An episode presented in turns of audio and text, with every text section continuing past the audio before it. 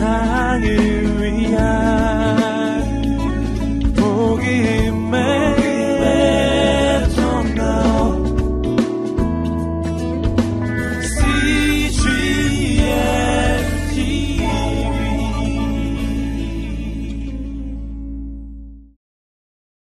제임스 베커라는 영향력 있는 이 시대의 신학자가 쓴 하나님을 아는 지식, 노인 가시라는 아주 중요한 책이 있습니다. 그 책에서 그는 우리가 하나님을 알아가는 지식에 있어서 나타나는 아주 중요한 문제를 에, 지적합니다. 그것은 우리가 하나님을 많이 예, 안다고 하는데 하나님에 관하여 많은 것을 알고 있으면서 그러나 정작 하나님을 모를 수 있다는 모순을 지적합니다. 하나님에 관한 많은 정보를 아는 것이 곧 하나님을 아는 것은 아니다. 하나님과의 친밀한 지식, 하나님과의 친밀한 진정한 암, 경험을 통해서 아는 지식은 다른 것이다. 라는 것이죠. 우리는 하나님을 알고 있습니까? 아니면 하나님에 대해서 알고 있습니까? 하나님을 아는 이 지식에 대해서는 두 가지 중요한 전제가 있습니다.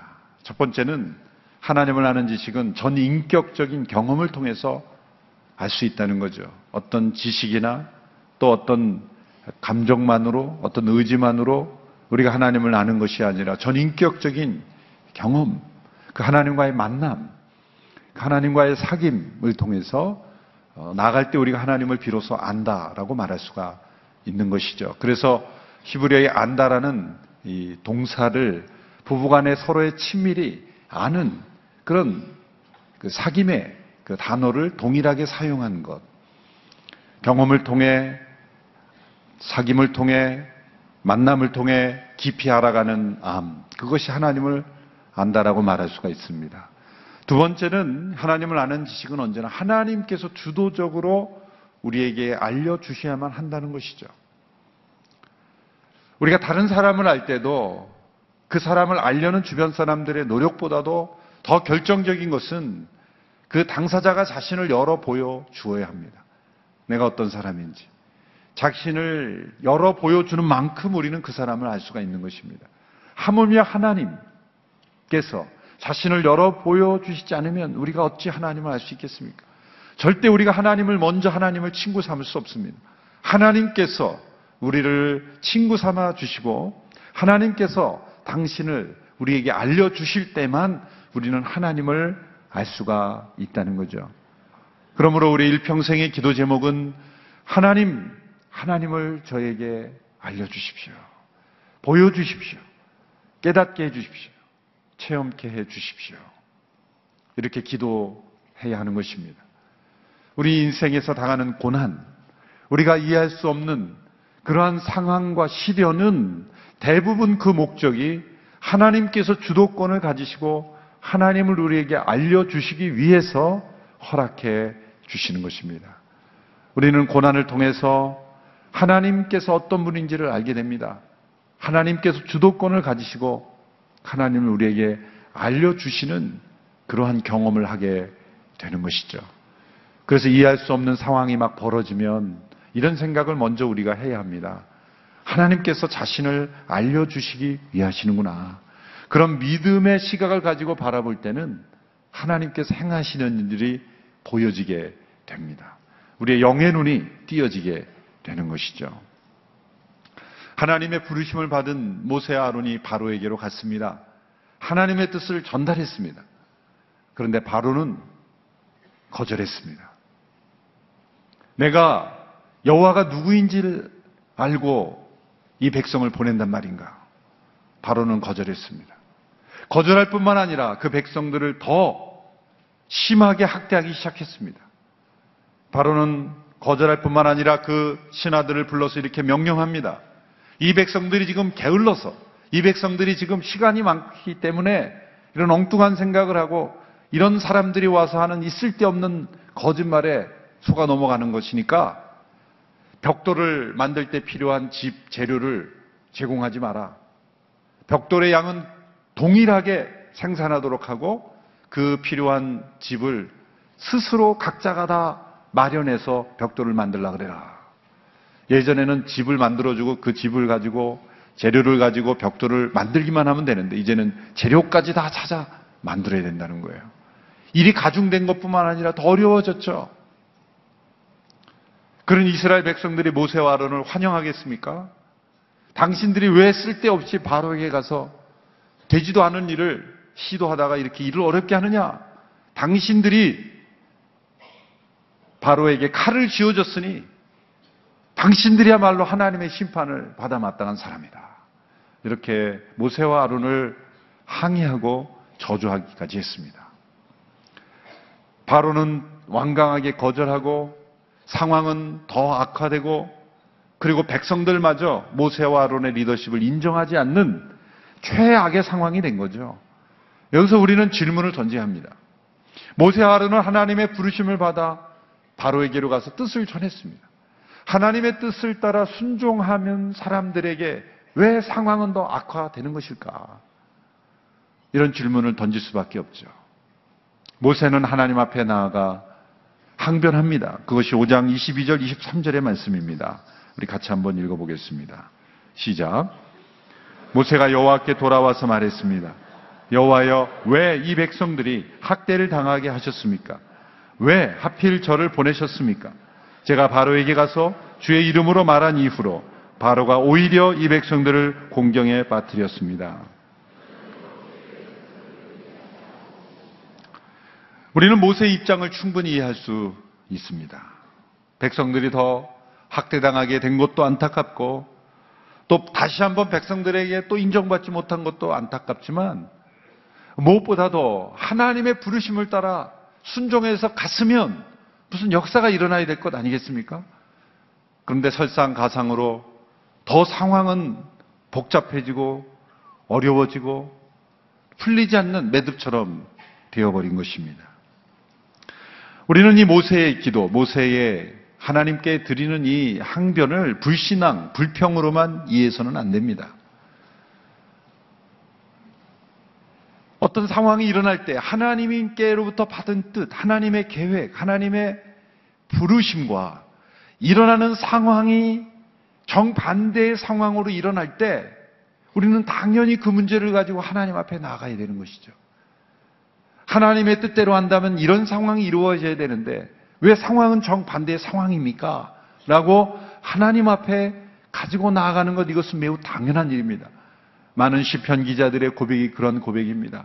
정직한 영혼은 그 일어나는 상황이 하나님의 뜻과 정반대되는 방향으로 갈 때 그 문제를 가지고 하나님 앞에 나아가게 되는 것이죠. 그러므로 이 모세의 항변은 의심에서 나온 것이 아니라 믿음에서 나온 것입니다. 단순한 불평이 아니라 반드시 있어야 될 어떤 호소인 것이죠. 필립 얀시라는 분이 쓴 하나님께 실망했습니다. 그런 책이 있죠. Disappointment with God. 그 책에서 중요한 관점 하나는 하나님께 전혀 실망하지 않는 사람이 있다면 그는 바로 무신론자이다.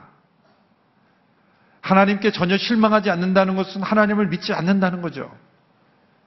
하나님께 대한 실망은 누가 느낍니까? 하나님을 믿고 의지하고 순종하며 나아가는 사람들이 느끼는 것이지. 순종하지도 않고 하나님께 아무런 것도 기대하지 않는 사람은 전혀 실망을 경험하지 않는다는 거예요. 하나님의 뜻에 순종하며 나갈 때 마땅히 이루어질 것이라고 기대했던 상황이 이루어지지 않을 때 우리는 큰 낙심과 실망을 하나님께 대하여 가질 수 있다는 거예요. 하나님은 그 자체를 정죄하지 않으십니다.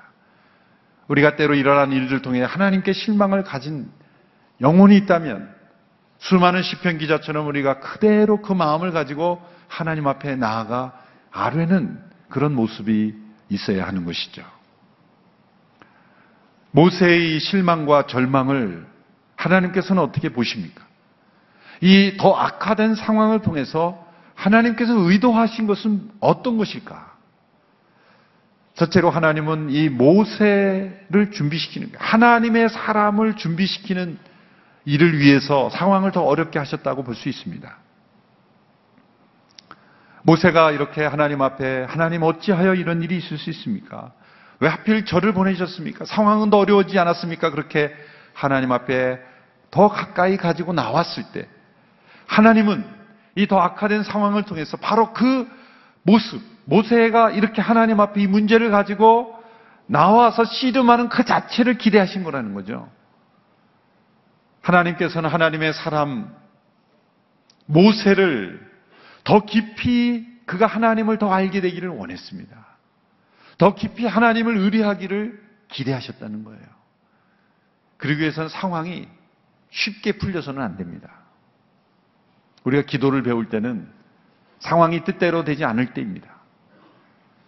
더 상황이 악화될 때, 처음에 내가 순종하며 나갔을 때 모든 것이 풀리지 않고 더 상황이 꼬여가고 매듭이 더 깊어지고 더 상황이 악화될 것 같을 때 우리의 기도는 더 깊어질 수 있다는 거예요.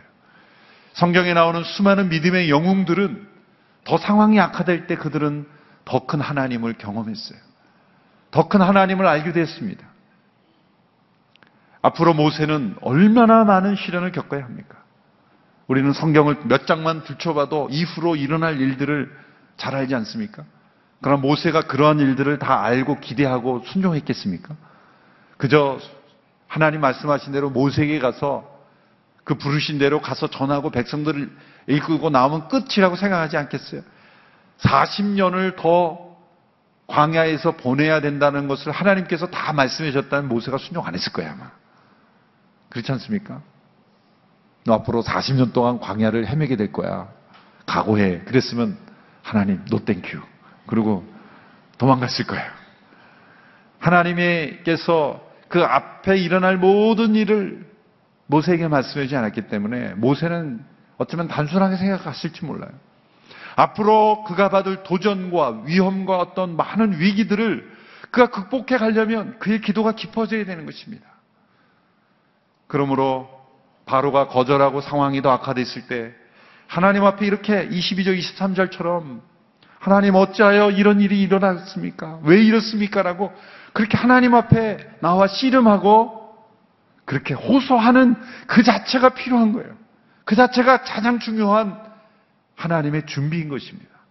하나님은 이 더 악화된 상황을 통해서 하나님의 사람을 준비하셨다는 거예요.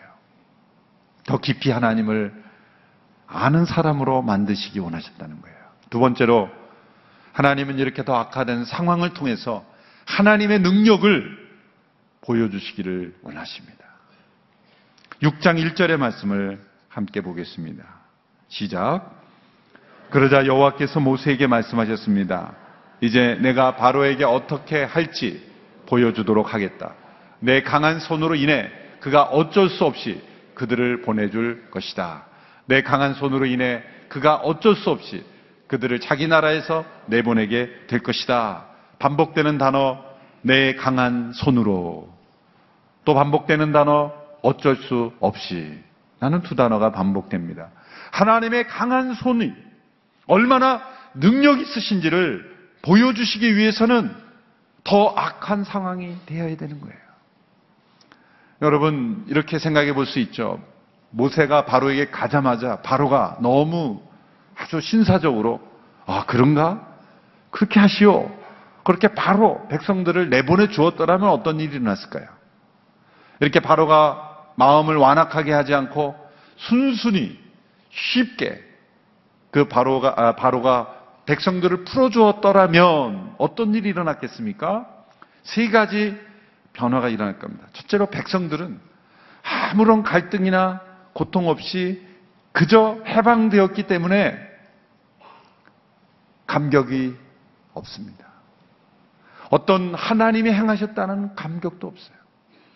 오늘 갑자기 우리가 원하지도 않았는데 모세라는 사람이 와서 바로와 타, 이 타협을 보고 우리가 나왔기 때문에 그들이 앞으로 당할 어떤 위기, 어떤 시련, 광야의 여정에서 살아계신 하나님의 도우심을 의지하고 나아가는 그런 믿음이나 기대도 없이 어쩌면 광야를 가자마자 에이 우리 다시 돌아가자고 돌아갔을지도 모른다는 거예요. 이것이 정말 하나님이 행하신 일이다. 우리 민족을 건져내신 일이라는 어떠한 체험이 없이는 그 광야를 지나 가나안 땅으로 가서 그 땅을 정복할 수가 없는 거죠. 하나님 체험이 필요한 겁니다. 또 바로가 순순히 내어주면 바로가 위대해지는 거죠. 야, 바로가 우리가 몰랐지만 정말 훌륭한 왕이네. 바로를 찬양하는 겁니다. 우리 바로의 은혜를 잊지 말아야 되겠다. 바로가 갑자기 위대한 신이 되는 거예요. 또 모세도 위대해집니다. 야, 그 이 백성을 한 번의 만남으로 바로를 설득하다니. 우리가 몰라봤지만 저 모세는 위대한 사람이구나. 그렇게 모세를 신처럼 추앙하고 숭배했을지도 모릅니다. 그러니까 바로가 순순히 내어주면 바로가 위대해지고 모세가 위대해지고 백성들은 하나님을 바라보지 않게 되는 거예요. 그러므로 당연히 이것은 바로가 완악하게 거절하고 또 거절하고 거절해야 되는 거예요. 상황이 더 악화되고 악화될수록 하나님의 강한 손이라는 체험을 하게 되는 거예요. 그러기 위해서는 바로는 어쩔 수 없이 보내줘야 되는 거예요. 어쩔 수 없이 보내주는 것이 다 백성들이 알아야 돼요. 이거는 바로가 원해서 보내주는 것이 아니구나. 이건 바로는 어쩔 수 없이 보내는 거구나. 또 모세가 위대해서 이게 보여준 해방된 것이 아니구나. 모세가 위대하지도 않고 바로가 원, 원하는 것도 아니고 그리고 그 모든 것 위에 하나님의 강한 손이 살아계시는구나. 라는 것을 체험해야 되는 겁니다. 여러분 경제가 더 악화됩니까? 그럴수록 우리 하나님을 바라보게 되는 거예요. 아담 스미스라는 분이 invisible hand, 보이지 않는 손이라는 걸 말했죠. 저는 그게 그분이 어떤 의미로 그 단어를 썼는지 모르겠지만 저는 하나님의 손을 의식하지 않았나 생각해요. 여러분 경제가 잘 되면 어떤 지도자가 또 칭찬을 받고 위대하다고 얘기할지 모르죠. 정말 경제가 최악의 상황에 있을 때 우리는 하나님의 강한 손을 바라보게 되는 거죠. 하나님께서 일으켜 주셨구나. 한강의 기적이라고 불리는 이 나라가 이루어진 게된거왜 기적이라고 부릅니까? 아, 우리가 노력한 것 위에 어떤 축복이 있었구나라는 것을 믿지 않는 사람들도 인정한다 해서 기적이라는 단어를 쓰는 거 아니겠습니까? 우리는 기적을 필요하지 않는 우리 자신의 생각과 능력을 의지하는 인생을 살 때 하나님께서는 때로 우리의 상황을 더 악화시키시므로 하나님의 강한 손을 바라보게 하시는 겁니다. 하나님의 능력을 보여주기 위해서. 그래서 이 드라마틱한 출애굽의 기적. 이것은 정말 하나님이 하신 거구나. 하나님만이 영광 받으시고 하나님만이 경배 받으시기 위해서는 상황은 더 악화되는. 그래서 분명 하나님의 뜻인 줄 알고 갔는데 상황이 악화되었다. 아, 하나님의 강한 손을 보여주기 위해서이구나. 라고 그렇게 생각하시면 정확하다는 거죠. 세 번째로 하나님께서는 이 악화된 상황을 통해 하나님의 이름을 알게 해 주기를 원하시는 겁니다. 하나님의 이름이라는 것은 하나님의 존재 그 자체입니다. 하나님의 이름을 안다는 것은 하나님을 경험했다는 거예요. 그 이스라엘 백성들이 살아계신 하나님을 경험하기를 원하신 것입니다. 6장 3절의 말씀을 보십시오. 6장 3절 시작. 내가 아브라함과 이삭과 야곱에게 전능한 하나님의 이름으로 나타나긴 했지만 내 이름 여호와로는 그들에게 알리지 않았다. 이 구절을 잘 보시면 많은 분들이 오해를 합니다. 아브라함과 이삭과 야곱에게 전능한 하나님의 이름으로 나타나긴 했지만 여호와로는 알리지 않았다. 그런데 창세기를 보면은 아브라함과 이삭과 야곱의 여호와라는 이름을 부르거든요. 여호와라는 이름이 나옵니다. 그런데 6장 3절에 보면 여호와로는 알리지 않았다. 그런 이건 모순 아닌가? 그래서 많은 자유주의적인 시각을 가진 분들은 그러므로 이 모세우경은 여러 명의 사람들이 편집해서 작성한 것이 충돌이 일어나는 것이다. 그래서 여호와라는 그 이름을 쓴 문서가 따로 있고 또 전능한 하나님이란 이름을 쓴 이름이 따로 있고 그래서 제2문서, P문서, 이문서 이렇게 소위 문서 편집설 그의 근거가 되는 구절입니다. 이것은 상당한 오해이죠. 여러분, 이름으로 불리어진다 그래서 그 의미를 다 알고 부릅니까? 우리가 우리말로 쓰는 단어 중에서도 늘상 사용하지만 발음으로는 다 사람들이 알지만 그 의미가 어떤 건지는 모르고 쓰는 단어도 얼마나 많습니까? 하나님에 관한 어떤 이름을 불리어진다고 해서 그 이름이 무엇인지 압니까? 우리 자녀들, 어린 자녀들을 불러먹고 물어보십시오. 부모님이 주님, 주님 그러면 그 자녀들이 주님이란 의미를 알고 쓰는 겁니까? 그냥 사용되니까 쓰는 것도 있잖아요. 나중에 그가, 그가 성인이 되어서 어떤 신앙 체험을 통해서 아, 예수님을 주님이라고 부르는 이유가 이거구나. 라고 그 이름의 의미를 알게 되는 것은 훨씬 이유가 아니겠습니까? 그러므로 족장들 시대 창세기에 여호와라는 이름이 불리어졌다 그래서 그 이름의 의미를 안다라고 볼 수 없는 거예요. 여기서 여호와로는 그들에게 알리지 아니했다고 하는 것은 사용되지 않았다는 게 아니라 사용했을지라도 알지 못하고 체험하지 못하고 그렇게 사용해 왔지만 이제는 내가 그 여호와라는 이름의 의미를 알게 하겠다라는 것을 말씀해 주시는 겁니다. 그러므로 6장 1절에서 8절까지의 이 하나님께서 주신 말씀이 바로 하나님께서 여호와이심을 알게 하시기 위해서 어떤 일을 행하실까를 설명하는 것입니다. 우리말 성경에서는 정확하게 카운트가 잘 되지 않지만 히브리 성경에서 일곱 번의 하나님의 자기소개가 나옵니다. 첫 번째는 나는 여호와라 라는 선언으로 나옵니다. 마지막 일곱 번째도 오늘 본문 8절에 나는 여호와다 이렇게 하죠. 처음과 마지막이 나는 여호와다, 나는 여호와다라고 끝납니다. 그리고 그 중간에 다섯 번의 하나님의 자기소개가 나옵니다. 두 번째는 그들의 조상과 세우신 언약을 기억하는 하나님이십니다. 4절, 5절의 말씀 우리 같이 읽습니다. 시작. 또 그들이 이방 사람으로 살던 곳 가나안 땅을 주리라고 그들에게 언약을 세워 주었는데 이제 이집트 사람들 아래에서 종노릇하는 이스라엘 자손들의 신음소리를 듣고 내가 언약을 기억했다. 기억했다는 것은 새까맣게 잊어버리다가 생각났다는 게 아닙니다. 하나님은 그 언약을 계속 기억하고 계시고 알고 계시고 이제는 그 약속대로 행하실 때가 되어서 행동하실 때를 기억하셨다는 거예요. 어떤 약속을 기억했다는 말입니까? 아브라함에게 주신 언약이죠. 조금 길지만 함께 읽어봅니다. 창세기 17장 6절에서 8절 말씀 같이 읽어보겠습니다. 시작. 내가 너를 크게 번성케 하겠다. 내가 너로 말미암아 나라들을 세울 것이며 왕들이 너로부터 나올 것이다. 내가 내 언약을 나와 너 사이에 그리고 내 뒤에 올 자손 사이에 세워 영원한 언약으로 삼고 내 하나님 그리고 내 자손의 하나님이 될 것이다. 내가 지금 나그네로 있는 이 가난 온 땅을 내가 너와 내 자손에게 주어 영원한 소유물이 되게 하고 나는 그들의 하나님이 될 것이다. 두 가지 중요한 것. 너희 조사, 이 자손을 크게 번성하게 할 것이다. 또 한 가지는 가나안 땅을 너희에게 유업으로 줄 것이다. 그것을 통해서 너희는 내 백성이 되고 난 너희 하나님이 되리라. 아브라함에게 주신 400년 전 이상 이전에 주신 말씀이에요. 또 아브라함에게 그 이전에 그러면 어떻게 이 약속이 이루어질 것인가 그 구체적인 과정과 방법도 말씀해 주셨습니다. 그것이 창세기 15장 13절에서 16절입니다. 또 우리 같이 한번 읽어보겠습니다.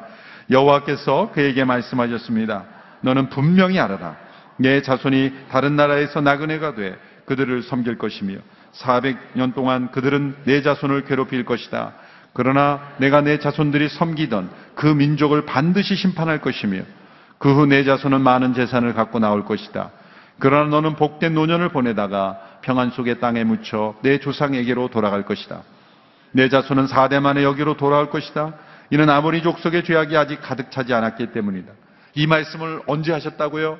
모세 시대 이전에 4대 이전에 400년 이전에 아브라함에게 이미 창세기 15장에서 말씀하신 거예요. 미리 예언해 주신 거죠. 많은 족속을 이루게 하고 가나안 땅을 주는 그 과정에서 일어날 일을 400년 동안 너희들은 이방 땅에서 종살이를 하며 괴롭힘을 당할 것이며 그러나 4대 만에 이 땅으로 다시 돌아오게 될 것이고 나는 그 땅을 심판하게 될 것이다. 그러나 왜 4대 만에 돌아옵니까? 그 땅에 죄악이 아직 관영하지 않았기 때문이고 그리고 너희 자손이 많아져야 할 것이기 때문이다. 이 시나리오를 하나님 다 주셨어요. 그런데 그 백성들이 아브라함에게 주셨던 약속을 아브라함이 누군가에겐 전달했겠지만 그 이상 야곱이 그 언약을 그대로 후손들에게 전달했겠냐? 전달했어도 잊어버리는 거예요. 애굽에서 400년 동안이 지나는 동안 하나님의 언약은 다 잊어버릴지 모릅니다. 그러나 모세에게 하나님께서 다시 말씀하시는 거예요. 내가 너희 조상 아브라함과 이삭 야곱에게 준 언약을 기억하노라. 언약을 세우시고 기억하시는 하나님이 여호와신 거예요. 그 언약대로 이제 세 번째 6절에서 어떻게 합니까? 쭉 퍼든 팔과 큰 심판으로 이스라엘을 속박에서 건져주신다. 6절에서 말씀하셨죠. 그러므로 이스라엘 자손들에게 말하여라 나는 여호와다 내가 너희를 이집트의 앞제에서 꺼내주고 큰 속박에서 건져줄 것이다. 내가 쭉 뻗은 팔과 큰 심판으로 너희를 구원해 줄 것이다. 하나님의 그 언약의 내용은 구원을 통해 이루어지는 언약이에요.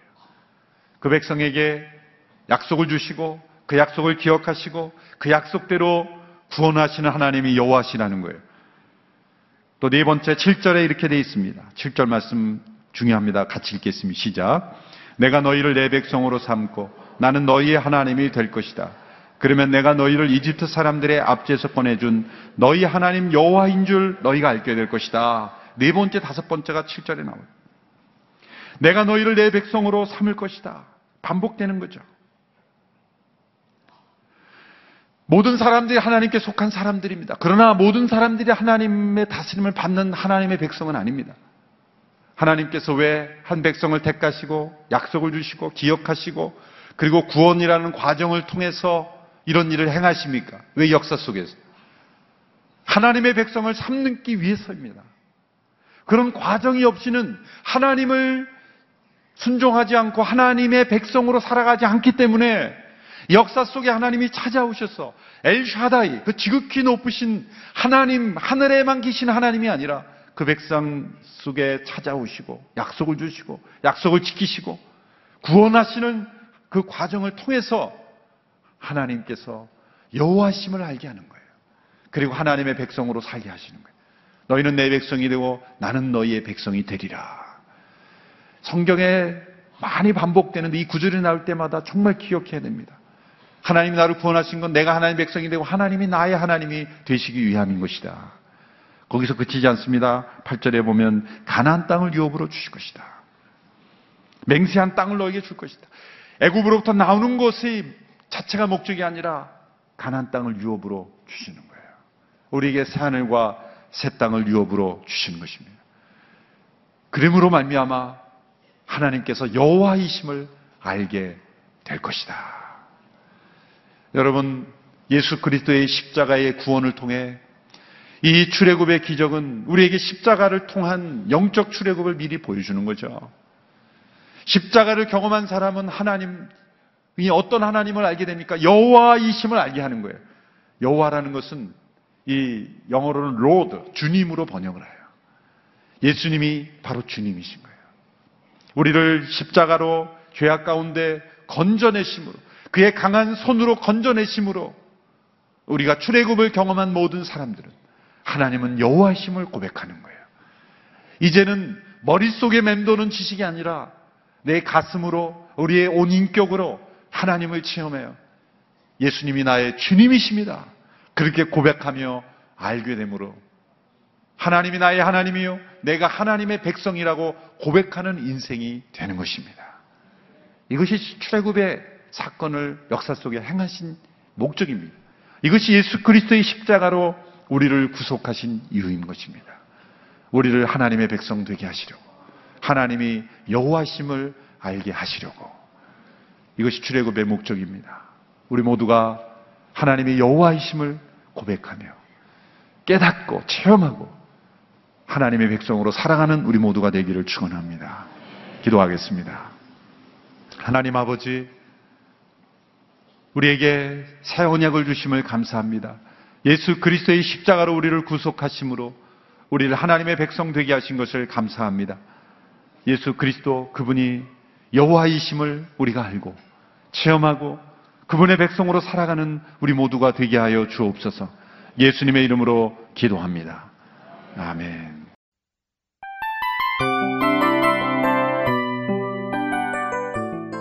이 프로그램은 청취자 여러분의 소중한 후원으로 제작됩니다.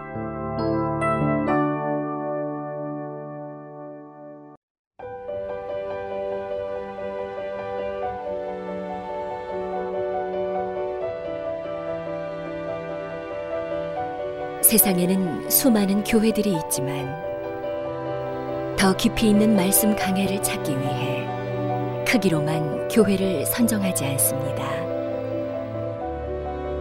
보다 좋은 영적 콘텐츠를 더 많이 나누기 위해 방송비를 받지 않습니다. 1년 365일 복음만 전하고 싶어서 우리는 광고를 하지 않습니다. 온누리의 복음을 땅끝까지 CGN TV와 함께 땅끝 선교사가 되주세요